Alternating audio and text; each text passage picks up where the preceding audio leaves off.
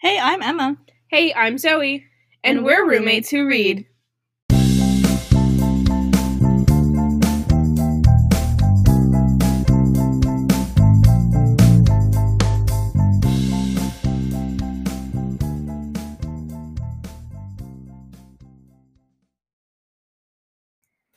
Hello, everyone. Welcome to Roommates Who Read. This is episode 25, and this week we're going to be continuing our ACOTAR series. We're on book two, A Court of Mist and Fury. Uh, so, ACOMAF, as I like to call them. ACOMAF, Emma, bartender Emma, where are we going? The literary libation station. And what are we drinking this week, bartender Emma? We are drinking the City of Starlight. Zoe named this cocktail. I want you to know, right as we pressed record, I was like, fuck, we didn't name the cocktail. And then I saw the notes and I was like, I named the cocktail. First of all, usually we pick a drink and then pick a name. And this week we picked a drink name, Yeah, we being Zoe. I did. And It came to me in the shower. then we had to work backwards, which was really hard because we wanted something purple. And we got something purple. It is purple. It's probably full of food dye and like, you know, red 40 things that are really bad for you. Are And my teeth purple? no, not Oh. yet. What about my tongue? A little bit. uh, anyways, this drink has. Theoretically. if you made it the way we, you were You're supposed, to supposed make to. it, you didn't have to put all the food dye in it. And we're gonna give you the recipe without the food dye. Um, but we we use what we have. yes, and um, we couldn't go to the liquor store today to get the things we needed that we didn't have. Yeah. So We use what we have, and We we, got uh, creative. Got creative. yours is so sparkly. Oh my gosh! I'm so afraid. Tell the people what's in it.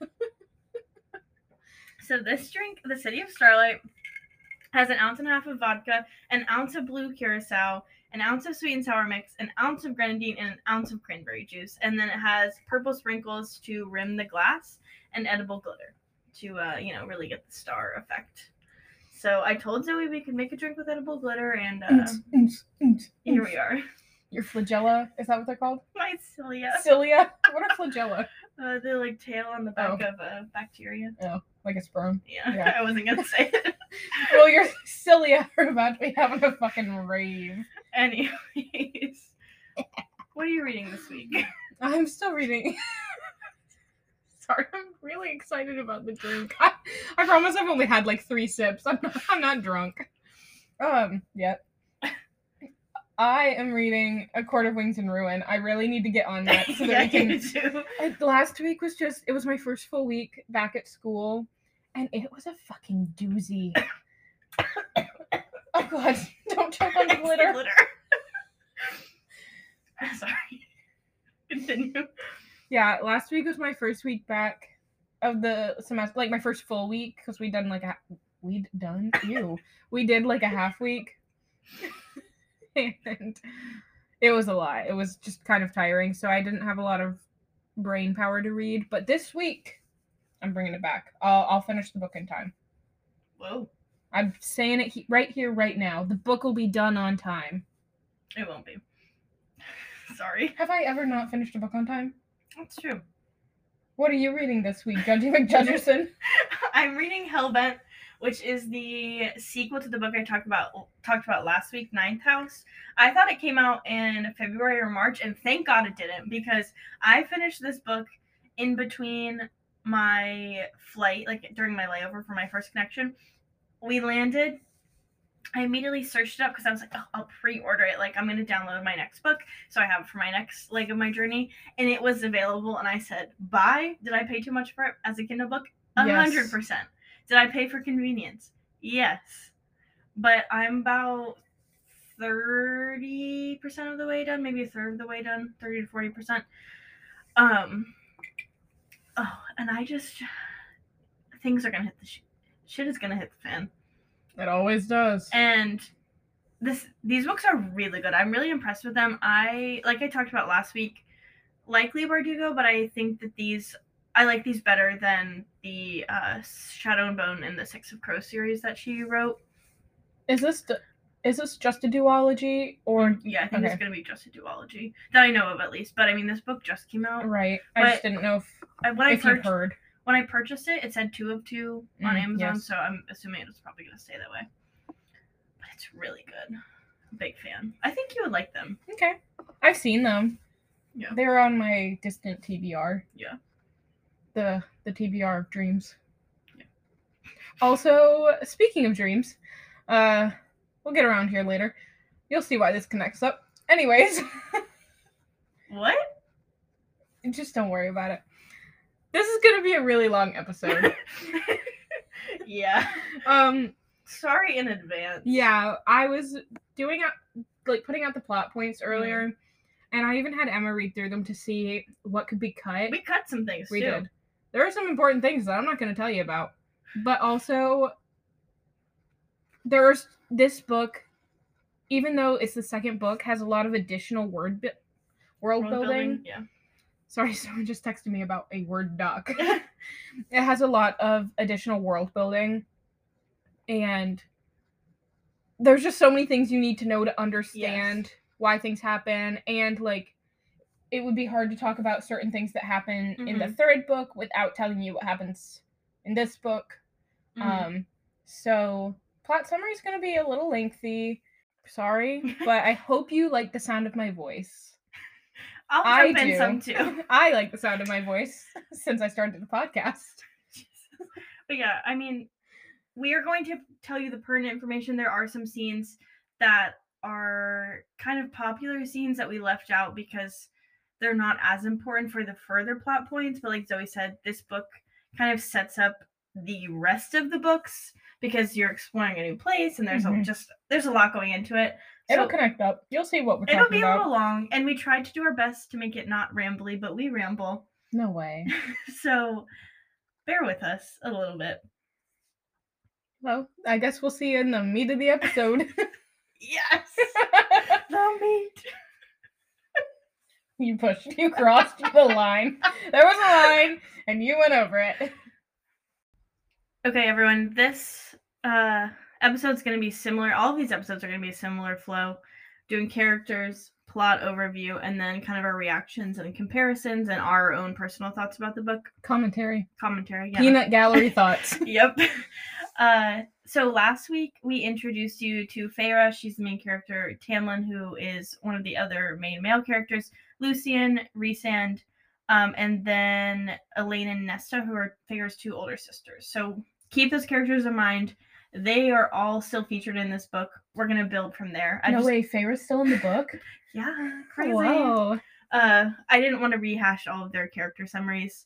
And if you've forgotten, at the end of the last book, Feyre died to save everyone in Prythian, and it was turned into a Fae. Um, so she's a high Fae now. Yeah, so that was a nice little spoiler. They read the first book. I'm teasing, I'm teasing you. I'm teasing you.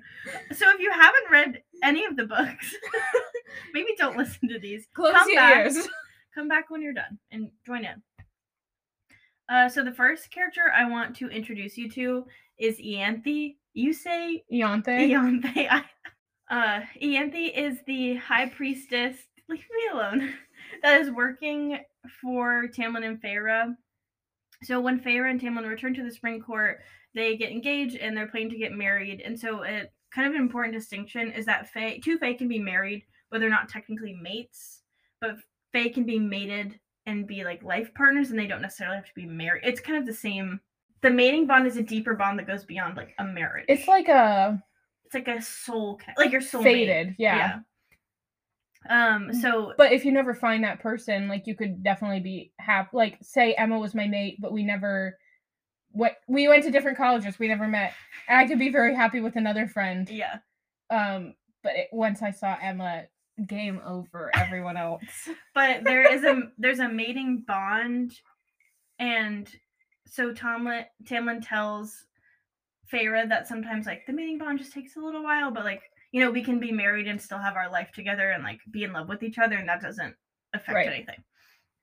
So they're planning this wedding, and uh, Ianthe is like very flashy. She's fake nice. She's trying to work her way up the ranks from just a priestess to being like the high high priestess. Um, so she is trying to like sm- schmooze with the high lords, and none of them really like her. but she's working her way in with Tamlin. Oh, she's working her way in. And at this point, Feyre is just like big sad after everything that just happened. And so in the wedding planning, she's just letting Anthe plan everything. I keep saying her name different every time. you really are. she's just letting her it's like whiplash. she's just letting her plan because Farah is just really depressed and doesn't really care. Like she's just so disinterested in everything, and she knows she needs. She's kind of going through the motions, and so she's just letting Anthe. Ian, I cannot get this. Ianthe plan everything. Why don't you talk about the next character? Okay. You've got the vibe about Ianthe. The next character is Cassian. You can say that one. Solid, solid start. Uh, also known as the Lord of Bloodshed.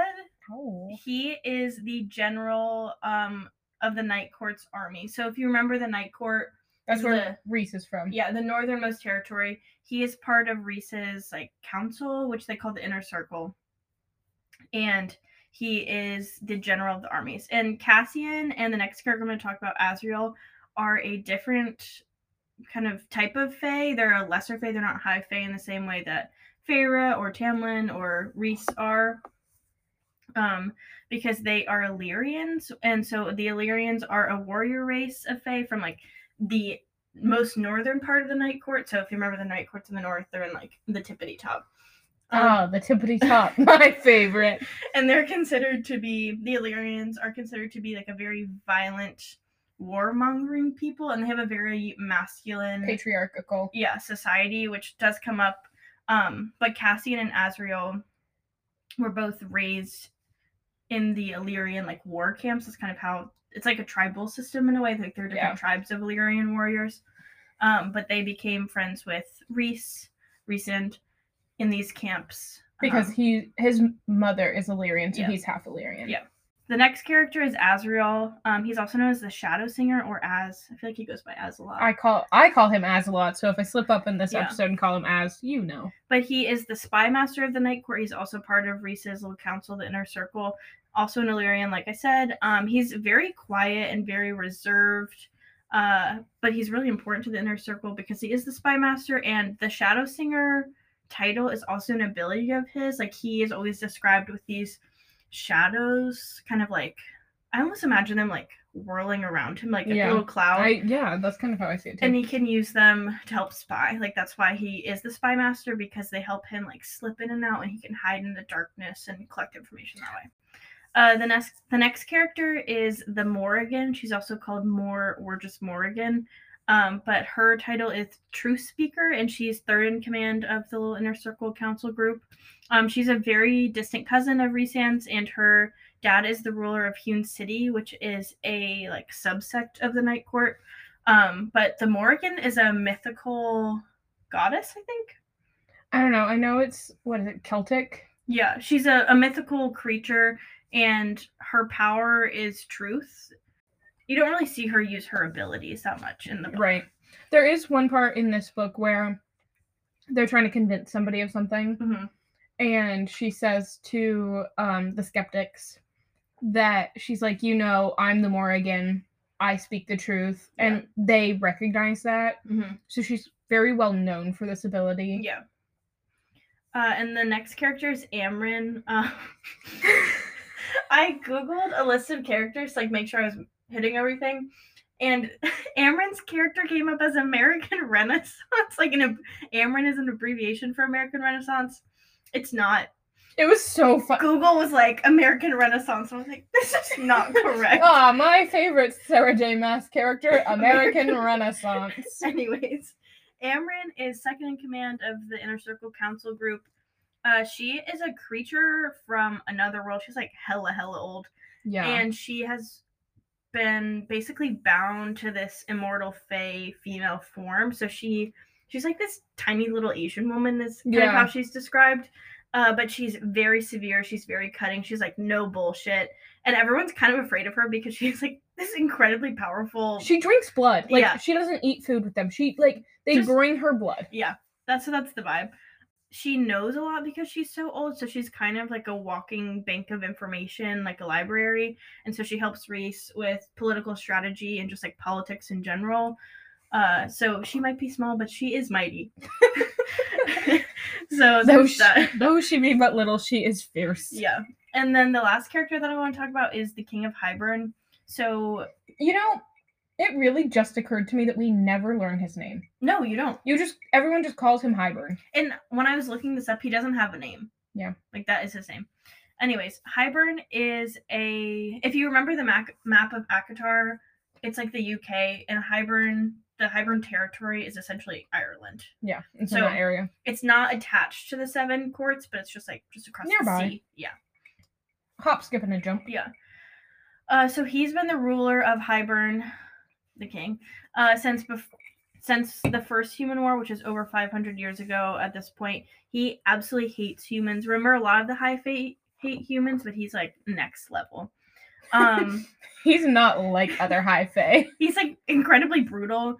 Uh, and during the first war, he was allied with Tamlin's father because Tamlin's father also hated humans, and they both wanted to keep their human slaves, and so that brought them together Aww. in the worst Love way possible. So those are the characters. There's obviously a lot more side characters that you get introduced to, but again, this can be a long episode, so we're trying to keep it short. Is it my turn now? I guess. All in. For the purposes of this plot summary, I'm going to talk really openly about the details of ACOTAR, assuming that you have read the first book before listening to the episode about the second book. Um, if logically. if you haven't, respectfully turn off the podcast. Come Yeah. back later. It'll be um, here. It'll be here when you're ready. Unless, you know, you don't actually care and you just want the cultural knowledge, because I respect that. I feel that way about a lot of media, as Emma knows. Yes. All right. Our story begins three months after the events of I ACOTAR. feel like you're telling me a bedtime story. night, Oh, night, little Emma. dearest. it's so much less aggressive when you just say the The worm. worm. like Feyre The versus the earthworm. yeah. When Feyre breaks her arm and she dying. yeah, is dying. Rhys comes to see her in her cell and they make a bargain in order for him to heal her Mhm. that she will spend one week per month in the night court with him from here on out. So, in the three months that they've been back from under the mountain, Rhys has not called in that bargain at all. Dun, dun, dun. Feyre is is going through it. She's depressed. She's having a hard time. She has PTSD. yeah, she has really awful nightmares that keep her awake um and make her throw up almost every night. Mhm. And she can definitely tell that Tamlin is awake for a lot of this. Yeah. but he just doesn't react. He doesn't like jump in. It's not comforting. No. Um, and doesn't ever talk to her about it like the next day. Yeah. So Tamlin is also refusing to let Feyre leave the manor at all in order to keep her safe. There are some times where she can go on the grounds with like Lucien, but she's she not. can go on the ground, but Yeah. she's not allowed to leave like the ground. That's I guess that's what she's allowed to go outside, Yeah. but like not. yeah, like there's reconstruction happening in the spring court, and Feyre really wants to go and help and like see the people, and Tim's like, no, you're not allowed Right. to leave. Feyre is also at the beginning of the book really confused about why the mating bond hasn't snapped into place for the two of them yet. But she thinks that everything's going to be better once they get married. Yeah, and she thinks that part of it's her fault because she's really upset and depressed that she can't love Tamlin in the way that she's supposed to love Tamlin. So that's why, like, she's just taking all of her this on herself that Right. she's failed, that she's ruining this, that she's the reason that nothing's working. Also at the spring court is Ianthe, who Emma just introduced you to. Toughly. Yeah. she basically worships Tamlin and Feyre to a point. And Feyre, like Emma said earlier, is just really, really depressed Mhm. and she's deferring pretty much every decision in her life to Ianthe because she just doesn't have it in her to decide. And she is really concerned about being like the perfect wife, the perfect Yeah. lady. She doesn't want to mess anything else up. Right. So she's really concerned that she doesn't know the culture of the spring court or what's really proper. Mhm. And Ianthe does. So she lets Ianthe make a lot of those decisions just so she doesn't fuck something up. Yeah.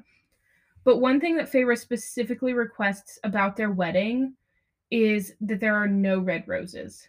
The shade of red has been really triggering to her since coming back from under the mountain.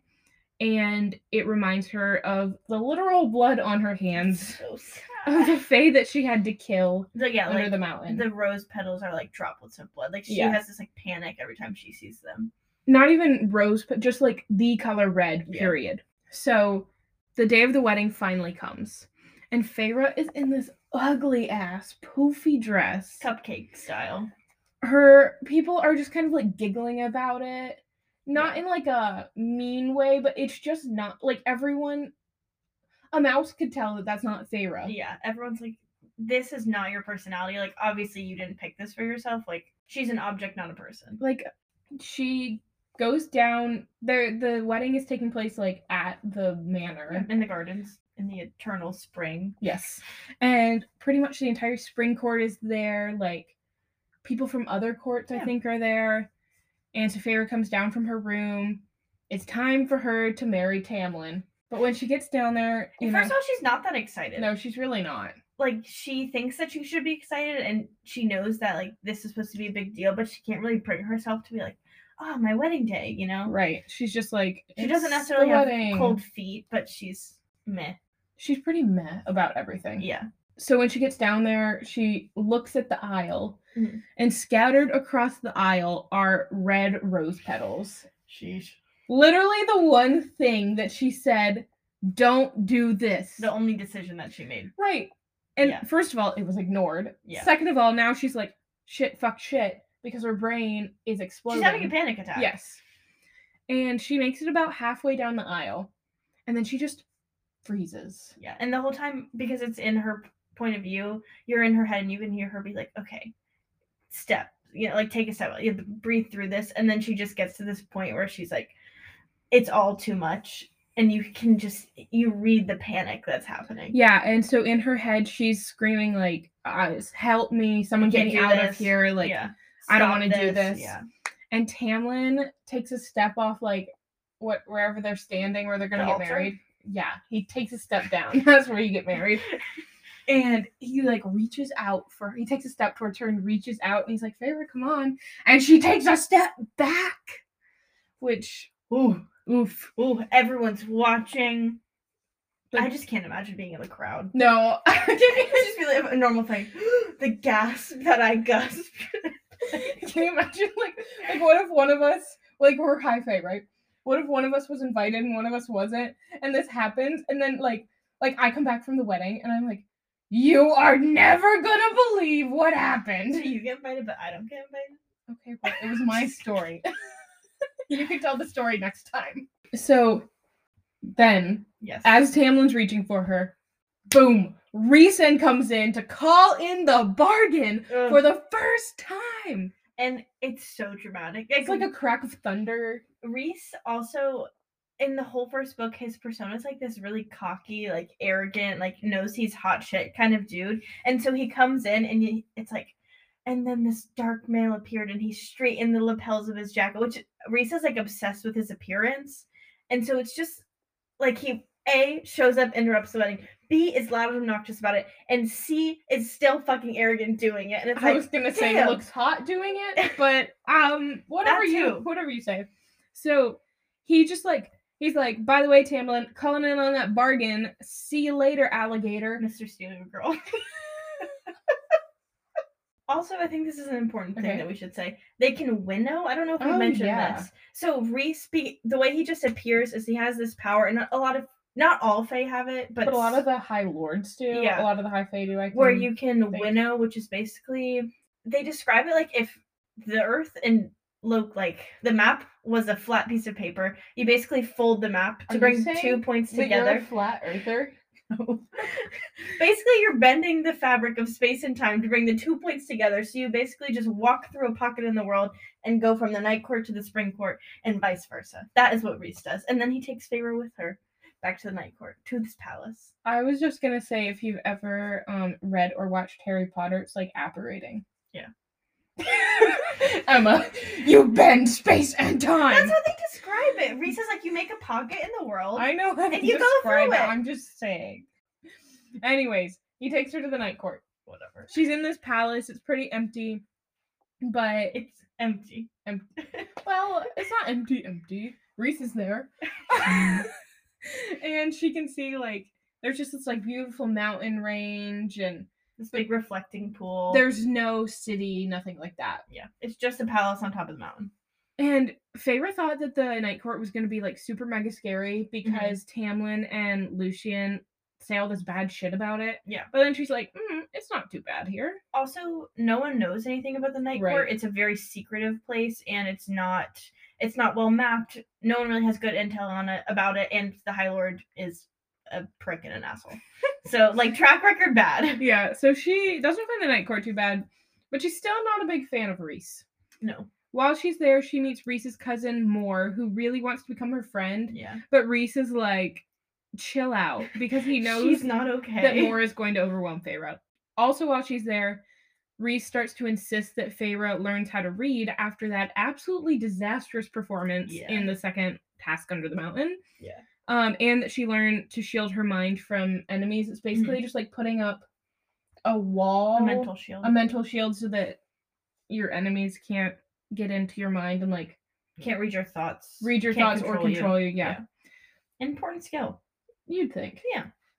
He also starts to tell Feyre things that her friends in the Spring Court had kept from her, most notably that war is coming with Hybern Mhm. and that Hybern wants to reclaim the mortal lands. Yeah. Rhys also thinks that Feyre has magic powers um, Yeah. from the other High Lords, Because when they all saved her, they gave like a To- kernel of her yeah, their power to bring her back. They needed to do that. So he thinks that She inherit like inherited those powers from those Yeah. kernels of power. and they don't know at like what skill level or if Right. she does, but Rhys is like, this could be possible. and he thinks that if she has them, she needs to learn how to use them and control them. Yeah. To keep her and people around her safe. Right. Because if she has uncontrollable powers, she could have like a burst of magic and hurt herself or someone else. and because you know she is poised to be the high lord's wife like there are going to be threats to her Yeah. and she needs to be able to defend herself in Rhys's mind Mhm. so at the end of that week the first week in the night court um, Rhys takes Feyre back to the spring court and as soon as she gets there Lucien and tamlin immediately start interrogating her Yeah. Not even questioning her, interrogating Yeah. her. and she like all she wants to do is just like be with tamlin like in like a private setting Yeah. and just And she kind of want to talk. She wants to talk about the wedding and like Yeah. everything that happened, and he, he has no questions about that. No, and isn't really interested in spending time with her one on one even after this. Yeah. Um, she also, while she's back in the spring court, starts showing more signs of having those powers that Rhys talked about. Mhm. The following month, Rhys comes back and takes Feyre to the night court again for another week, and he's starting to really get worried about her physical and emotional health because when he comes back, you know, a month later, she's lost even more weight, and she was already pretty like gaunt. First of all, because you know she'd been a starving human before Yeah. she was turned into a fae, but also because of her She's been puking her guts up every yeah night. her emotional state like she just has been losing weight she's lost even more weight in this month and like anyone with eyes could see that she is not emotionally okay Yeah. Rhys talks about her having like basically being skin and bones and like seeing the dark circles under her eyes, and she just looks drained. right so at the end of the second week in the night court she goes back to the spring court Yeah. and tamlin refuses to let her even like try to learn how to control her powers to Mhm. train for them even though Lucien is like advocating for her and thinks that it would be good for Feyre to Mhm. learn um you know to protect herself and also just to kind of understand who she is There's also a war on the horizon. Like that feels important. yeah but tamlin tamlin's not concerned about that No, um tamlin's kind of refusing to he's only really concerned about the spring court. Right. And refusing to share any of that with Feyre anyways. Yeah. Tamlin one day is going to leave to do some like I guess recon about the, you know, the uh, incoming war. And Feyre is really insistent that she wants to leave. She wants to go with them. She wants to do something. Yeah. She's And- like, I won't touch anything. Like, just let me ride my horse with Right. you out of this godforsaken house. And Tamlin refuses. They kind of get into an argument about it. And Tamlin puts up this like air shield, which is part of his powers. He can like manipulate the air in that kind of way where there's no like physical wall, but he's basically It's like an invisible dome around the house. basically, and yeah. she's trapped inside. And the only way she can get out, like Tamlin would have to. She does. Well, other people could get it now, but she doesn't have the magical Right. knowledge to. break down what Yeah. Tamlin's done, and it's meant to keep her trapped in there. Mhm. And Lucien is looking back at her. He Yeah. he looks really conflicted because he knows it's wrong, and he knows that Feyre needs to leave. He knows something's wrong. You know, like. Feyre's not okay, but the dynamic between Lucien and Tamlin Mhm. is so set in stone Yeah. basically that you know lucien can raise points to him but as soon as tamlin shuts it down it's, It's over. over. His word is the final word. right lucien doesn't have a lot of um sway really Yeah. To an extent. right but especially when it comes to Feyre. Yeah.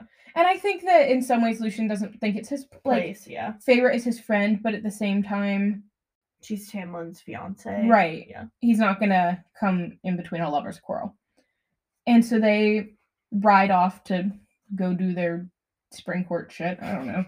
And Feyre starts freaking out. She's starting to panic. She's feeling really cla- claustrophobic Yeah. and just trapped, and it's making her feel like she's under the mountain again. And in this like emotional state, she kind of has a a burst of her powers. Yeah. They all kind of explode at once. And she's just she's kind of in the fetal position. She's Almost almost screaming. Yeah, but crying. she's also like mentally kind of blacked out. Yeah. Um, obviously she's like awake and conscious and stuff, but like her She's not fully mentally aware of what's Right. going on. and she just feels um a pair of like slender hands pick her up and carry her out and she's transported into Rhys's arms and you learn a little bit later that it's Mor who's come to save her Mm-hmm. from Tamlin's Manor. And the this is something I saw in BookTok that someone pointed out to me. But instead of Mor, when she takes Feyre out, instead of Mor saying you're safe, Mhm. she says you're free. I know, I know. But Rhys takes her to the night court and basically says, you know, this is not part of the bargain. I'm not taking you back unless you want me to Yeah. at any time you can say i want to go back i'll take you back but you are welcome to stay here for as long Long, as you yeah. want He's just giving her a space to heal and like get away from everything and kind of process what's been happening.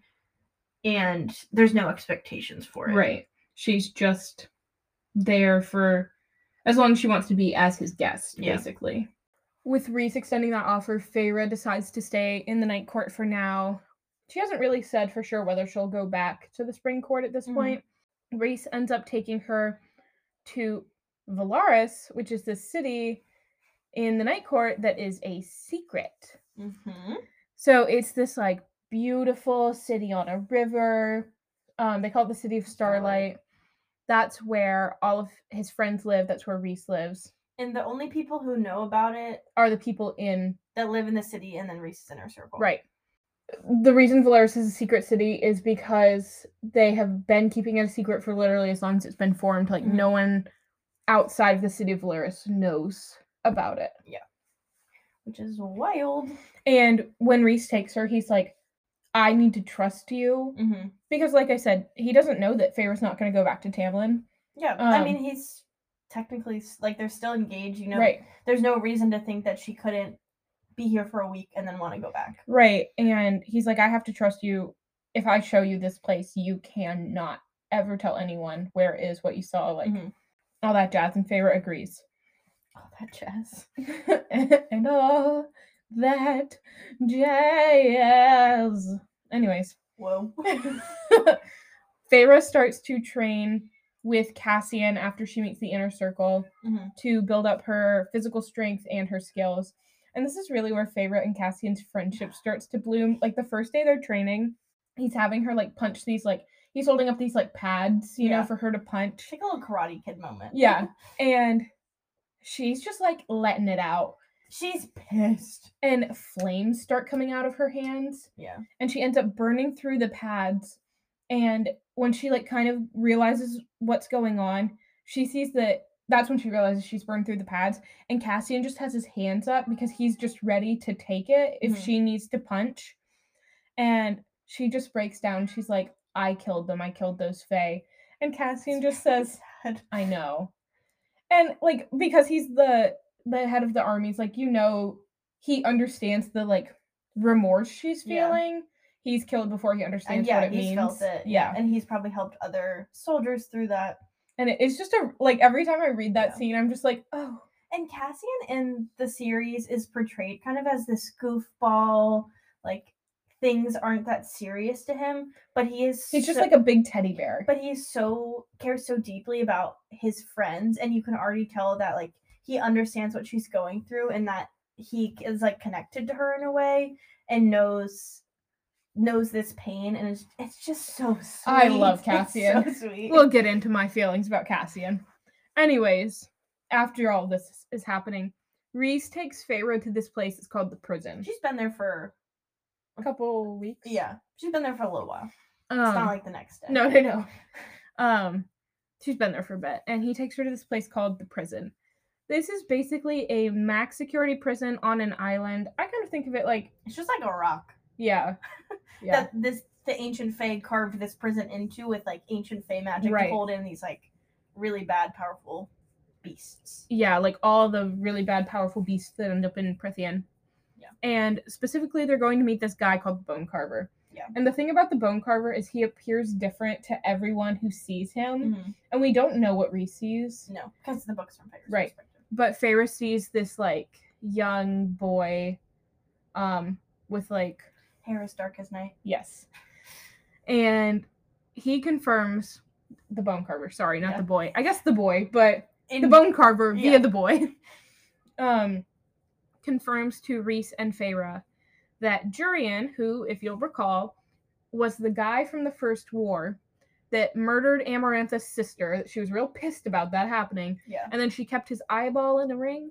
You remember him? Yeah. The bone Weird. carver, yeah, that's a weird plot point.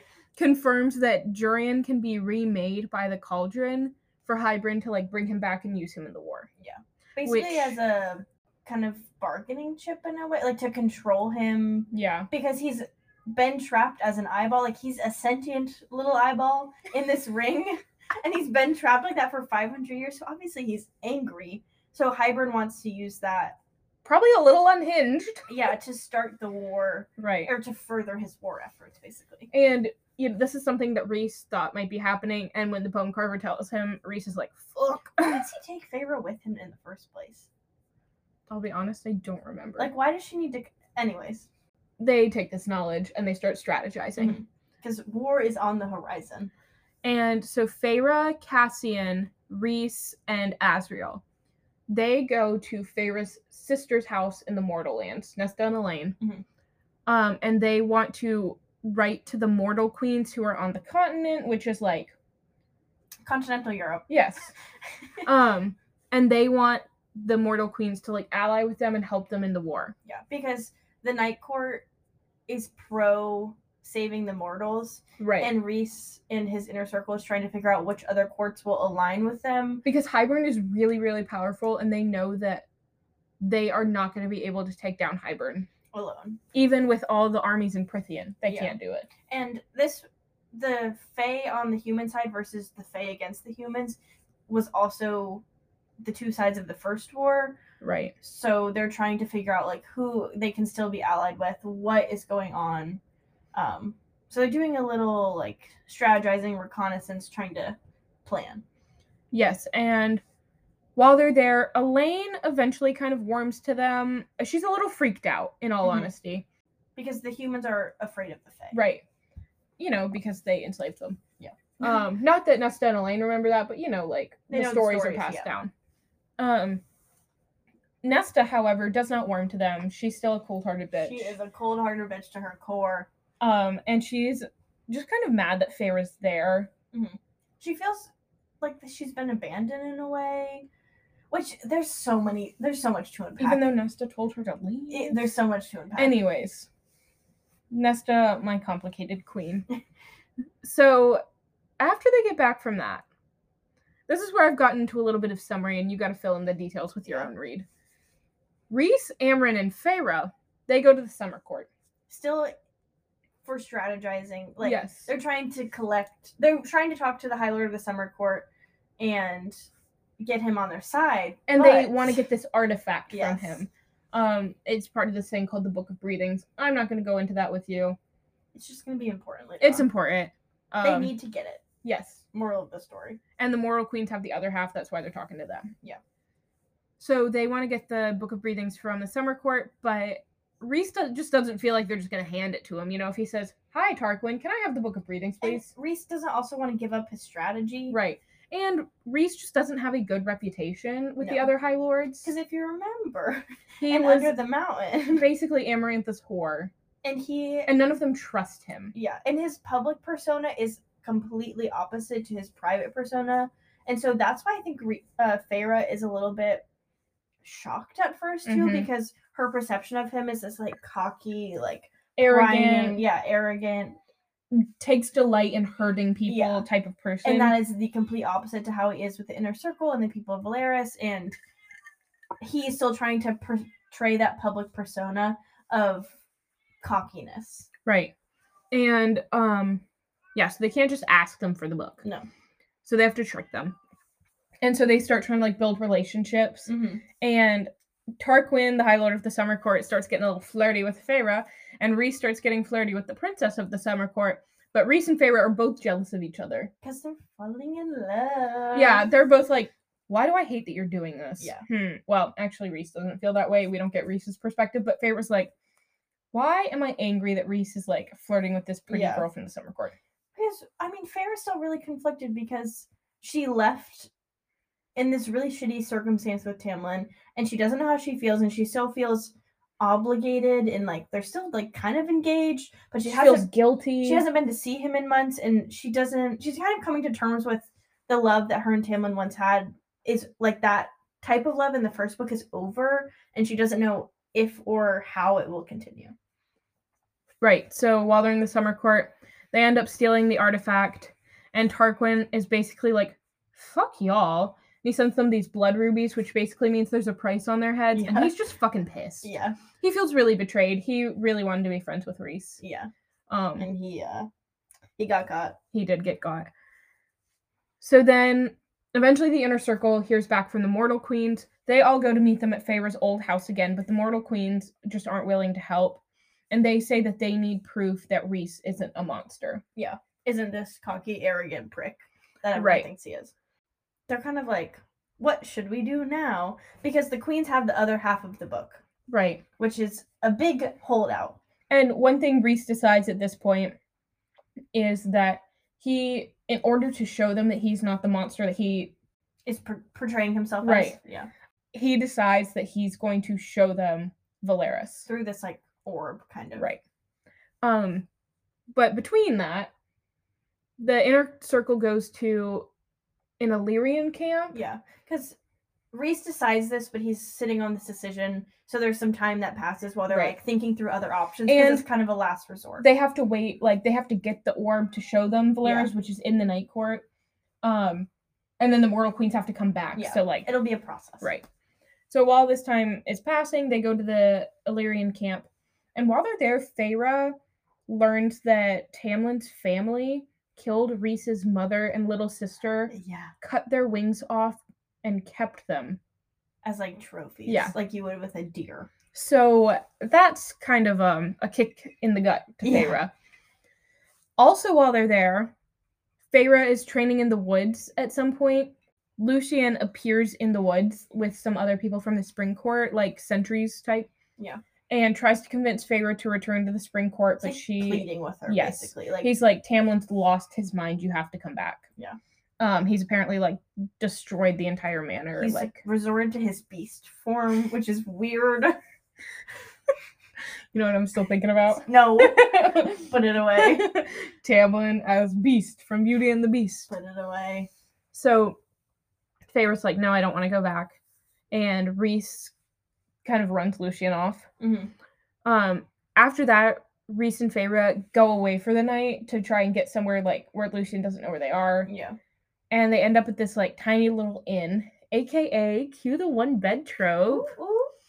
um, on the way back to the camp, Rhys is attacked by Hybern's Forces. forces, bad guys. Like a little my word. army. Yeah. And they have so if you remember we talked about this in the very beginning of the last episode, Ash is the only thing that can hurt Fae. Like Fae can heal. hmm And there's also a poison you can make that can slow down the healing process. So Rhys basically gets shot out of the sky because he has wings and he can Yeah. fly with, With- a poisoned ash arrow. Right. And so big bad. Feyre like drags him to this cave. She doesn't know what to do. He's like dying. He's Yeah, unconscious. Literally dying. So she traps our good friend, the Suriel. And she's like, help, how do I save um Rhys? Yeah. And We should explain the suriel. how does one explain the Suriel? The Suriel's like a creature. An And ancient creature. right, and Feyre trapped it in the first book Mhm. um with Lucien's advice. Yeah. But the the Suriel, when you talk to it, it can't like lie to you. No. And but it kind of speaks in half truths to avoid Right. the lying. But it's not like it knows the future, but it can It just know your- knows things yeah. about you. Yeah. It in my mind is this like grim reap. It looks like a dementor. Yeah, but with a little bit more joy. Yeah. Um, But Rhys or this is not the first time that Feyre has trapped the suriel. right. So if you trap the Suriel, you can ask it questions and it'll give you the answers you're seeking. because it has to. Yeah. That kind of sucks, you know? Mm-hmm. Like, this poor Suriel's just going about his day, gets tackled again by this same fucking bitch. and she's like, a little nineteen. Tell me! But she does this because she's desperate and She wants to know how to save Rhys. Yes. And at some point in their conversation, the Suriel's like, oh, You mean Rhys and High Lord of the Night Court, your mate? And Feyre's like, My what? And he's Drops like, the mic. He's like, He didn't tell you. Interesting. Well, I've gotta oh. go. Peace out. So Feyre saves Rhys, but she's really upset that he's lied to her. Yeah. Because she finally feels like she has someone that she can trust. Right. And their whole relationship has been a lie because she, he's known, or at least she thinks that he's known this whole time that They're mates. they're mates. And so she fixes Rhys. She gets Yeah. him better. And she goes, Take me back to the camp right fucking now. Yeah. And he's like, So you know. And she's like, Yeah, I fucking know. No. Yeah. So he takes her back to the camp. And as soon as they get there, she goes up to Mor and she's like, Get me away from him. I don't want to see him. Yeah. I don't want to talk to him. I need to think. I need to be alone. So Mor takes her away to this cabin that the inner circle has, like up in these snowy mountains. Yeah. In the Illyri- Illyrian Moor camp. Right. To um just get Feyre away. Basically just But have doesn't- a little moment. Doesn't tell Rhys where she's taking. Feyre. And is basically like, I want seven days, give me a week, and then we can check back in. Yeah, she, Mor's like, I'll come check on you next week. Yeah. So when the time is coming for Mor to come back, Feyre hears a knock at the door.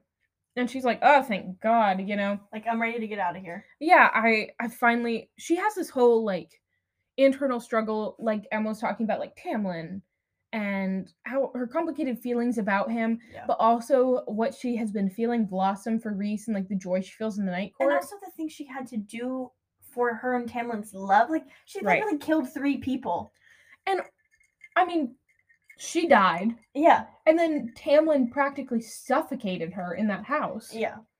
So there's a lot of complicated emotions that she spends the week thinking through. Right. And she, like, when Mor comes back, she's pretty much ready to be like, okay, I'm ready to go back. I'm ready to see Rhys. Like, Yeah. But she opens the door, and lo and behold, who has beat her there but Rhys? High Lord of the Night Court himself. And she's like, what the fuck are you doing here? How do you know I was here? He's like, I figured it out. Like, I've been looking Yeah. at everywhere that I thought Mor would bring you. And He's been nonstop thinking about her. yes. So she's like, all right, we'll get in here, I guess. Let's hash this out right now. So they sit down, and this, these two chapters that we're about to discuss are some of the best chapters in the series. Chapter 54 and chapter 55. And do you know what I say? You can't have chapter Chapter 55 55. without chapter 54. And you're not wrong whatsoever. So I won't go into too much detail because I think that's something you should experience for you yourself. need to read it. We can't do it justice. No. Hopefully, though, you've already read this book if you're this far into the plot. But you know, then you'll understand why I don't want to go into all the detail because Mhm. how do you do it justice? How? What you learn in chapter 54 is first kind of about Rhys's life, him growing up, but then you also find out how he came to be under the mountain Mm-hmm. and how he protected Velaris. So basically, when he realized that Amarantha was taking the power from the High Lords and that he was going to be trapped there, he sent like one because he's a Daemati. yes Daemati, and he can like talk to people through their minds. So he sent one final message out to the Night Court mm-hmm. or his inner circle that was basically like, "I'm stuck here. Do not Um, come save me. Yeah, don't come get me. Protect Velaris." Yeah. and like just completely put up a wall in his mind about Velaris so that Amarantha could never find out about it. Mm-hmm. And the reason that he allowed himself to be whored out to Amarantha for 50 years was to protect his friends and to protect his city. Mm-hmm. And like it was torture for him. It's really sad. It's so sad. Like it was not some a choice he made because he wanted Yeah. to be with Amarantha. and you basically kind of understand why this cocky, arrogant personality he put forward is because he wanted to be hated. He wanted to be aloof, and he was like in a way torturing himself too because if people hated him, then he didn't feel so bad about hating himself. You know, Right. like there's there's a lot that's going into it, and so you really from hi- he is telling Feyre all of this, and you really kind of understand, Who he is. yeah, and where all of this comes from. and really what his like what where his priorities are His motivations, yeah. like yeah like his biggest priority is protecting the inner circle and his court you know or his the night court yeah. um and he starts talking to Feyre about when he knew that she was his mate and oh my god, it's heart wrenching. i read it out loud to emma today i won't do that to you but I shed a tear. She really did in our kitchen over a muffin. but it really caught me at a bad time. but basically he had kind of been suspicious while they were under the mountain yeah. and then during the final task when Amaranth when Feyre beats Amarantha at her gate and then Amarantha turns around to physically beat Feyre Yeah. he realizes what it what Feyre is to him and then he watches Amarantha Kill kill, her? her. and then saves her but watches her go back to love another man Yeah. um Oh. and he te- basically tells Feyre like I was never going to step in because you seemed happy I like how he said we weren't going to explain this chapter, and here we are. well I'm giving an overview he basically says I Yeah. wasn't going to step in because you seemed happy but as soon as I heard you on your wedding day screaming, for help and because of the the bond between them The mating bond. Yes. Sometimes when Feyre was having really severe nightmares, they would shoot down the bond towards Rhys, even in the night court. And so he knew she was suffering. Suffering, and then when she said she didn't want to marry Tamlin, he was like, that's when I intervened. Yeah. So then, chapter 50, well, at the end of chapter 54, Feyre makes him soup. And one of the things, this is like, it seems like a tradition about the the mating Mating, process yeah. is like the female makes the male food. Yeah. And Not even necessarily. I think one can make the Oh, other okay. soup, or not soup. specifically soup. Food. Right. They share by A meal. making a meal for One of them makes a meal for the other. and then the other person accepting it. You're accepting the meeting. bond. Right. And so favors the whole time he's talking, she's like mixing the soup. Soup. And she's like thinking. And at the end, she's at the end of chapter 54, she's like, So you loved me? And he's like, Yes. And she plops the bowl down in front of him and she goes, Well then eat it. Like, you know, basically Yeah. saying, like, sure. Chapter 55. They fuck finally. Whoa. um. Sorry. know how to recover from I'm, that. so- I'm It's sorry. I was really- really excited. the tension is just like whoosh, and Feyre likes to paint. This is Yeah. one thing I will say. And so she's been painting and there's like paints on the table and they're like covered in paint. And so and I both hate that detail. This morning we were both like, I swear to God, like he's laying us back on the table, whatever.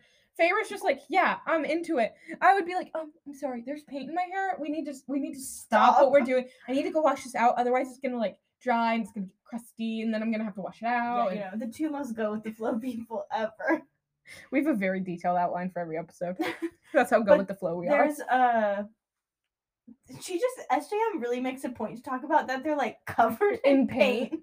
And it's just I think in one way it's supposed to be like um they were just so in the moment, Yeah. so into each other that they didn't care. But the whole time I'm like, you got paint I in your crevices. I think it's also supposed to be like one of Artistic. well, one Oh. of Feyre's like main ways to express herself was painting, and she really loves to paint, and that it's like an Mm. expression of herself on Rhys and like a Oh, like a true oh! coming together of like her love and his love and their love for each other, and it mixes in the paint, and they're like, kind of such a beautiful way to say it.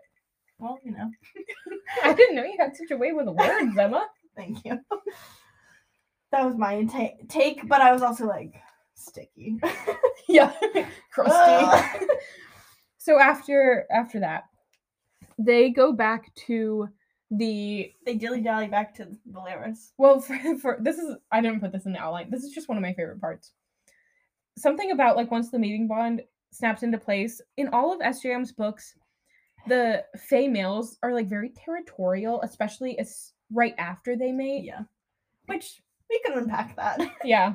Anyways, But Um, it's just kind of like like in Crescent City, Bryce calls it out at one point and just Yeah. says like territorial Fae bullshit. Yeah. Like, um, and that that's kind of a theme.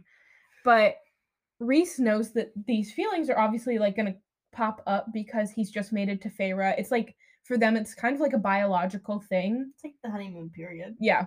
But like it's like if anyone threatens your mate, like you just get like feral. Yeah, Um truly. so they go back to the Illyrian camp where the rest of the inner court still is, and Cassian just absolutely fucking eggs him on to get it out. Like he knows that Rhys needs to get it out of his system before they go back to Velaris. because they all know at this point that they're yeah, everyone else yeah. knew that they were mates. Yeah, Um. Which So we could also unpack that. um. But Cassian's just like I think he says like Feyre doesn't look too tired. Do you think she could give me a ride? Yeah, And Rhys just like loses his mind. They like pound the shit out of each other. Yeah. and then they go back to Velaris. Yeah. it's just so funny. I when I reread it, I was like, I forgot about that. Um, when they get back to Velaris, they find out that the Mortal Queens they're ready to meet with them. Mhm. They go. He shows them Velaris. He's like, ooh ah, and they're like, we'll think about it.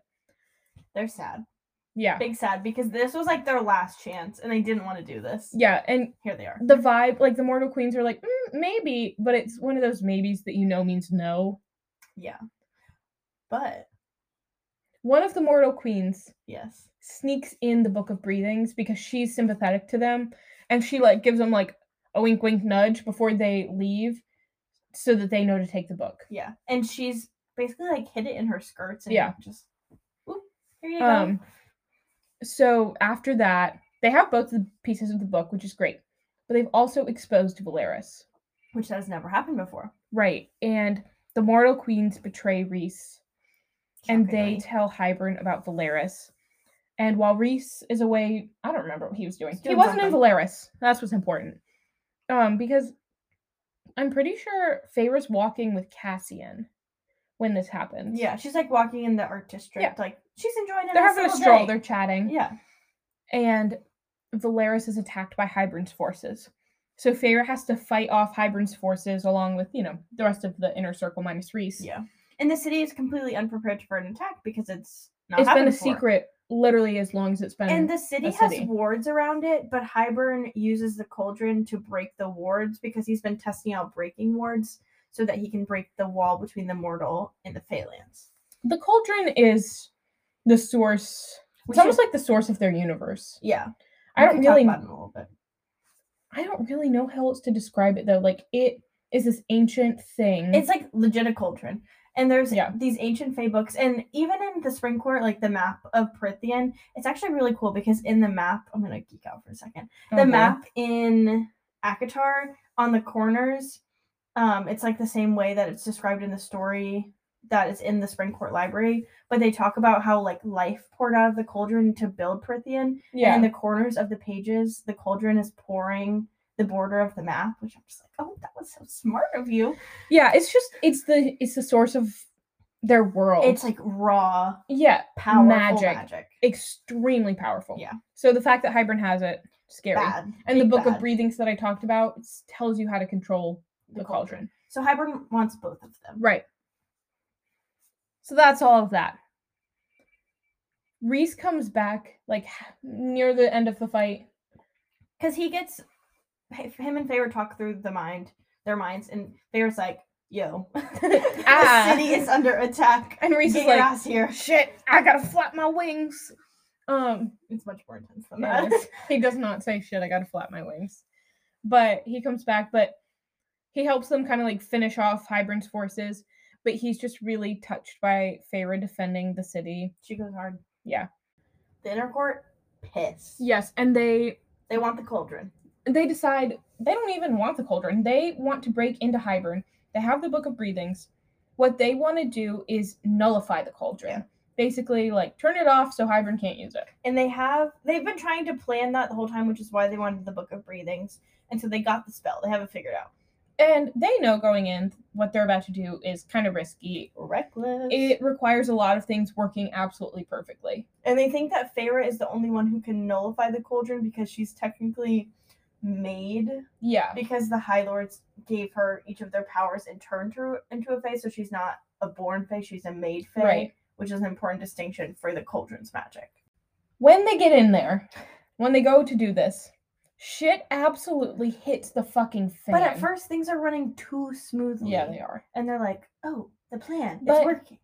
Feyre kind of gets overtaken by the cauldron. Yeah. Like when she goes to nullify it, it just kind of invades her. and the cauldron has a voice. Like in my mind, it's kind of this sing-songy, like trap voice. It's like Feyre, Feyre, come to me, Feyre, come to like.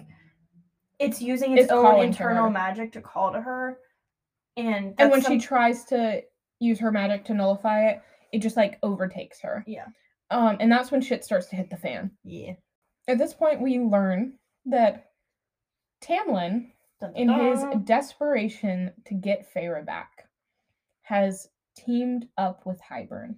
what a stupid ass move.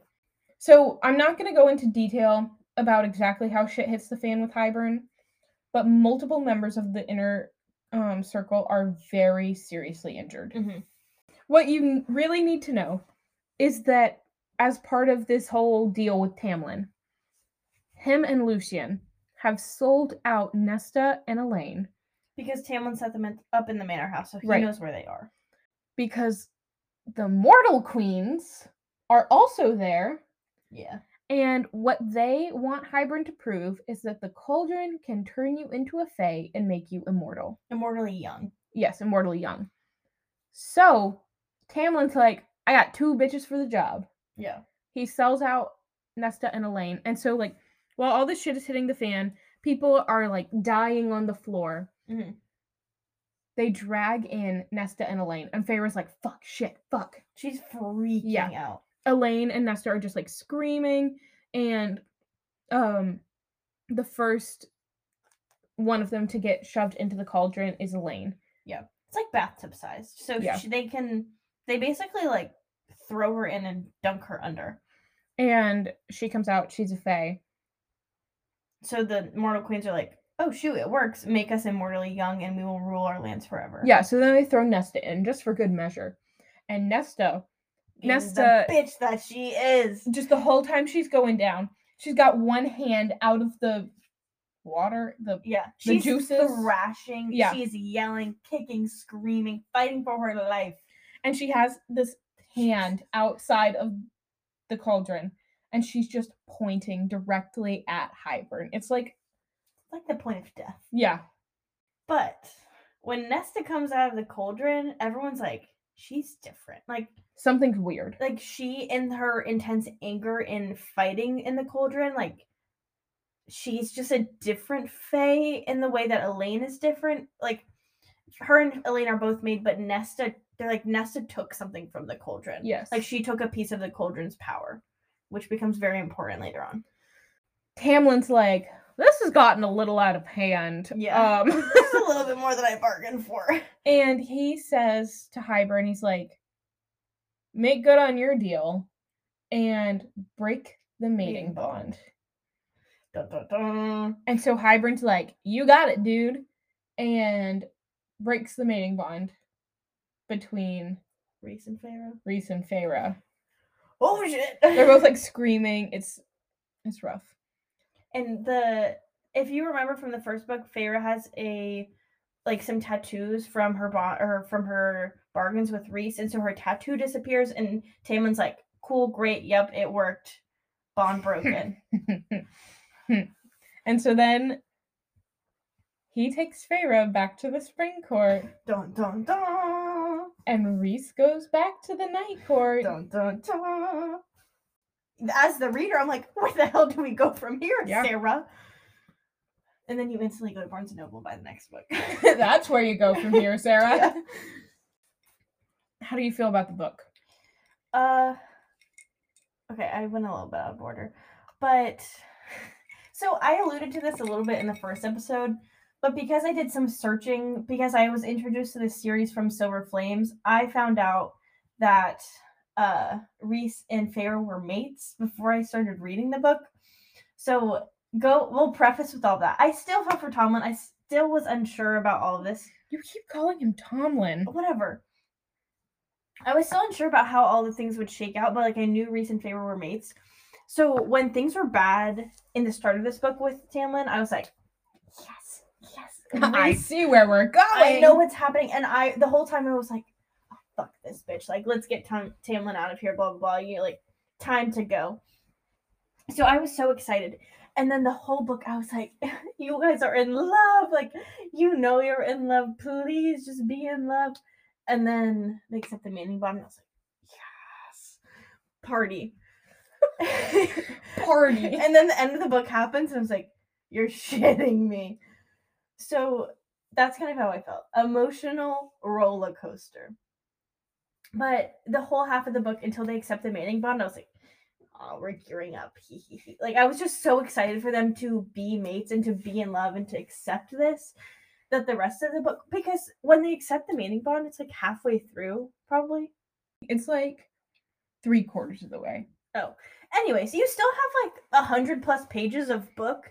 I'm like, shit's gonna you know when you get to that point in a book and the happy peak Things happens. are just too good. Yeah, and you're like, it can't be like this for the rest of the book. There are too many pages left. Yeah. But I didn't know what the bad was gonna be. And this was not the bad that I was expecting. Yeah. No, I this book is a 1000 out of 10 for me.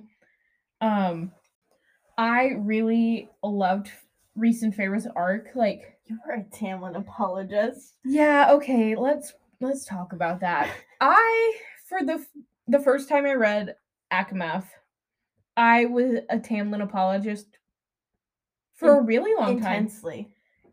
pretty much even after he locked her in the manor up until i started to realize that she was falling for rhys and like Ugh.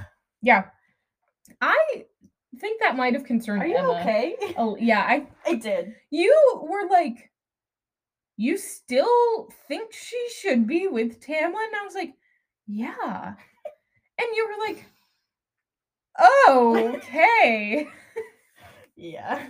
oh and i really didn't like rhys Yeah. No, I Zoe would talk to me and she's like, also you read this book probably in 28 hours. probably yeah Zoe came out and she'd be like, "Ugh, Rhys keeps taking her back to the night court and he keeps making her write these like stupid little notes about him and I just hate Rhys. Blah. I hate him. Like, okay. I do get after everything they went to the through though why Tamlin was like, I can't let anything happen to you. This is not a Tamlin apology. You will not get that from me. I'm I'm not not how I felt. apologizing for him. I'm saying I understand the root of his feelings. I think they're bad, Yeah. But I also to this day hate Tamlin to my core. Yeah. Tampon. We can finally reveal our nickname. Tampon, Tam Tam. This is not a, a unique nickname. No, we didn't come The up with people on this. BookTok. I have never had Tampon, an original thought. And I'm so here for it. Um, yeah, but I rereading the book, knowing what would happen, and like actually being in love with Rhys this time. Mhm. I loved watching them come together. I really, It's really it it's is, beautiful. and seeing kind of like the restraint Rhys shows yeah. because he wa- he just wants what's best for her as opposed to Tamlin imposing what he Yeah. thinks is best, and And Rhys like polar opposites. yes, Rhys like literally restraining himself from his soulmate Yeah. because it might not be what she needs. And even in this book, when before they even like start falling for each other, like when he first takes her back to the night court, Rhys is basically like, I understand what I may not understand what you went through, but like I can infer what you went through. And in this court, you will always have a choice. You will always make your own choices, and I will always ask you, like, if you want to do something, it is your decision on whether or not you want to or you don't want to do this. right. And it's the opposite of Tamlin. And I just love that that's like you see Feyre blossom under Mhm. that, and like you can tell that that's exactly what she needed, as opposed to like how how constrained she was by Tamlin. hmm And even constrained in her mortal life when, you know, she was the sole provider for her family. She was always Right. taking care of everyone. She always had to think about everyone else's needs. And her time in the night court gave her time to heal and time to do what was best for her and not best for anyone else. Right. Literally just thinking about herself. Yeah. And not in a selfish way, but in a in a way she needed to. I think maybe chapter 54 that we talked about was a lot more impactful to me the second time. Yeah. Just when you read that little bit, I was like I know, and like knowing knowing them as characters, Mhm. having the way Rhys just like pours his heart out to her, it just like my heart was like out with him. I was just like, oh, sweet, sweet Rhys. Like, Yeah. Uh, do we maybe want to talk about some things to look forward to in the next book? Some some in what way? I just really think the plot in this book stellar, I re- like The the, war plot is plot? really interesting. fantastic. And the war plot continues into the next book because obviously you see at the end of this book, Hybern is still kicking. Yeah, And he's- like it is the catalyst. He's on top of the world. Hey. Yeah. And he- you know he has the cauldron, and you know he knows how to use it. And he's allied with Tamlin, so that's one less High Lord of Prythian. Yeah. So people who say that ACOTAR is just like a silly little romance book for your like stupid girls who just want to like feel fulfilled and have daddy issues, that is BS. Didn't have to call me out like that. I'm just saying that these books have good plot and I think people like to demonize women and women who read romance and like fantasy romance saying Yeah. that like they want to escape reality and that they can't You live know, in the real world. Maybe I would like to escape reality for like five fucking minutes. But people just say that like this is a sex book and Yeah. that's not true. No. And first of all, you shouldn't be demonizing people who want to read romance books. Like there's nothing wrong with wanting to read a romance book. also, not just romance books. If you want to read a book that's straight soft porn, you do you, baby. Yeah. I'm not here to judge. if you were on the fence about reading ACOTAR and somehow you listened to two of these episodes, just know that there is a good plot, and I really like the plot development in these books, and I think it gets overshadowed just because there are sex scenes in it, and I don't think that should be the case. I also think as a little preview of the next book. I like the character development you see in Yeah. the next book.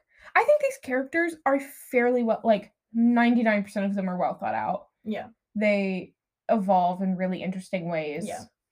Um Feyre's friendship with Cassian is Ugh. one of my favorite things in the entire series. It's so cute. Cassian is one of my favorite things in the entire series. Yeah. And in the next book, you just get more Cassian content. Mhm. Um, and I'm quite looking forward to talking about it. Yeah. Simply when we end recording this, I'm getting back in bed to read ACOWAR. yeah. Anyways, we look forward to talking about them. So yeah, we'll do an ACOWAR episode, uh, Frost and Starlight, which is a little novella, so that'll probably be a little bit of a shorter episode. And but then- we will be talking about it because I am a Frost and Starlight stan. and then we'll talk about A Court of Silver Flames, ACOSF, and then maybe a little reactions, what we think, a little Predictions. predictions, theories. I have made a mistake. What? I had something I was going to talk about that I told you that I was going to talk about that I didn't write in the notes, but now it's Oh. just come to me. Okay. Some of you may have found us from BookTok. Hey, what's up? Um, also, wait, if you're the girl that I ran into at Barnes and Noble and I told you to listen to my podcast, hey, I'm so glad you're here. Anyways, this is in relation to a recent BookTok we posted where I sang along to High Infidelity Oh yes. by yes. Taylor Swift, and I um said it was Feyre and ACOMAF. Yes. So many of you commented songs underneath. So many. Um, was so sweet. Emma and I made a whole playlist. We will be putting it on our story. We will be putting it in our link tree. I'll put it in the fucking description of this episode. Anyways, uh, for all my Swifties out there, hey. Anyways, I just wanted to talk about a few other songs that people have been talking about Mm-hmm. that are relevant to the plot as far as we are so far. Because there are some that I think are a great songs because simply Miss Swift never misses Mm-hmm. but also um great for the ACOTAR series, but we just aren't there yet. Some people say these are all going to be Taylor Swift songs. Follow along. Tolerate It from Evermore. This is Feyre talking about Tamlin. Ivy. This is such a good ACOMAF song, also on Evermore. Evermore, Taylor's Forgotten Child. Yeah. Exile is kind of like Tamlin's point of view about Feyre. Mm, That's on okay, okay. folklore. Invisible String, Rhys and Feyre as Ugh. mates. Peace, also Invisible Strings on folklore. Peace on folklore is recent to Feyre. Whoa. Better Man from Red Taylor's version only is how Feyre feels about Tamlin. Midnight Rain, Tamlin versus Rhys. there are so many. There's so many. Sweet Nothing, pretty much any mate couple you've ever encountered. Yeah. In the SJM universe. Mastermind. This one was interesting because someone presented it to me as Rhys and she commented it and I sorry, they commented it and I was like interesting, like I I get the vibes. I didn't know that I quite followed, Mm-hmm. but then someone responded to their comment and they said no, Tamlin is mastermind because of the way that he basically like gets Feyre to come to break the bond or to break the curse. Like he gets her from the woods Mm-hmm. to bring her there to fall in love with him to break the curse. And I was like, Mm. oh, he really is the mastermind. High infidelity, obviously. White Horse Mm. from Fearless, Yes. Taylor's version. Such a good song. Such a good song. Feyre and Tamlin. We are never ever getting back together You from. Red, Taylor's version. I think you know who that's about. Yeah. So these are just a few that I've gotten so far. Yeah. Um we made an entire SJM Taylor's version. yeah, so not all of them apply to ACOTAR or Feyre Yes. or Rhys or Tamlin. They apply to all the SJM characters. all the I- books. I have explanations for all of them, so like hit me up if you want to talk about it. Um, just DM us. I, Yeah. I'd love to talk about it. Uh, this is actually what I would like to spend the rest of my life talking about. Um, yeah, I'm gonna write a whole dissertation on it. Anyways, Thanks for listening along. yeah, Yeah, like Zoe said, we'll put the playlist up. We'll probably make a few TikToks about it just because they're fun and I will simply be listening to the playlist and the playlist only for we've the rest of my life. it all today in the car, playing the podcast, making the muffins we had this morning. This playlist was on. I made really dinner to this playlist. I listened to this playlist in the shower. I will say there are some non Taylor's version songs, and as they get re released, we will put them on. Yes, but I just didn't want to deprive us of them and her discography. Anyways, that's the pod, ladies and gents and pals. So make sure you're reading along, make sure you're up to date, and um no spoilers, friends. So read the books.